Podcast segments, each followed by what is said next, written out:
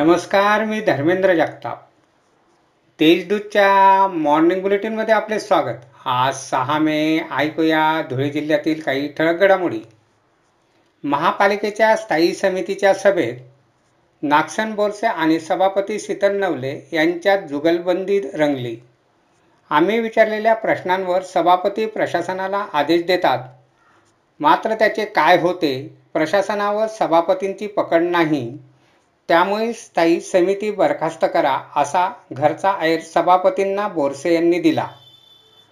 धुळ्यातील महेश राणा खून प्रकरणी चार वर्षानंतर न्यायालयाच्या आदेशाने दोन पोलीस कर्मचाऱ्यांवर आझादनगर पोलीस ठाण्यात खुनाचा गुन्हा दाखल करण्यात आला आहे.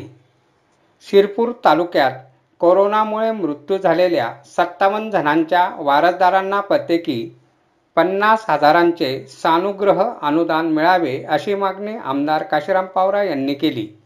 याबाबत जिल्हाधिकारी शर्मा यांची पावरा यांनी भेट घेऊन चर्चा केली.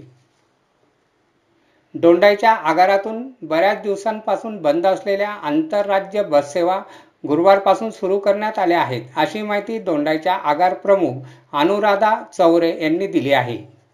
सुरत नागपूर महामार्गावर शेनपूर फाट्यानजीक भरधाव ट्रकने ट्रॅक्टरला धडक दिली. त्या अपघातात ट्रक उलटून आठ ऊसतोड मजूर जखमी झाले. त्यांना साक्री ग्रामीण रुग्णालयात उपचारासाठी दाखल करण्यात आले आहे. धुळे तालुक्यातील हेंद्रून येथे कोयत्याने वार करून एकास मारहाण करून जखमी केल्याप्रकरणी एकावर मोहाडी पोलीस ठाण्यात गुन्हा दाखल करण्यात आला आहे. या घटनेमुळे गावात तणाव निर्माण झाला होता.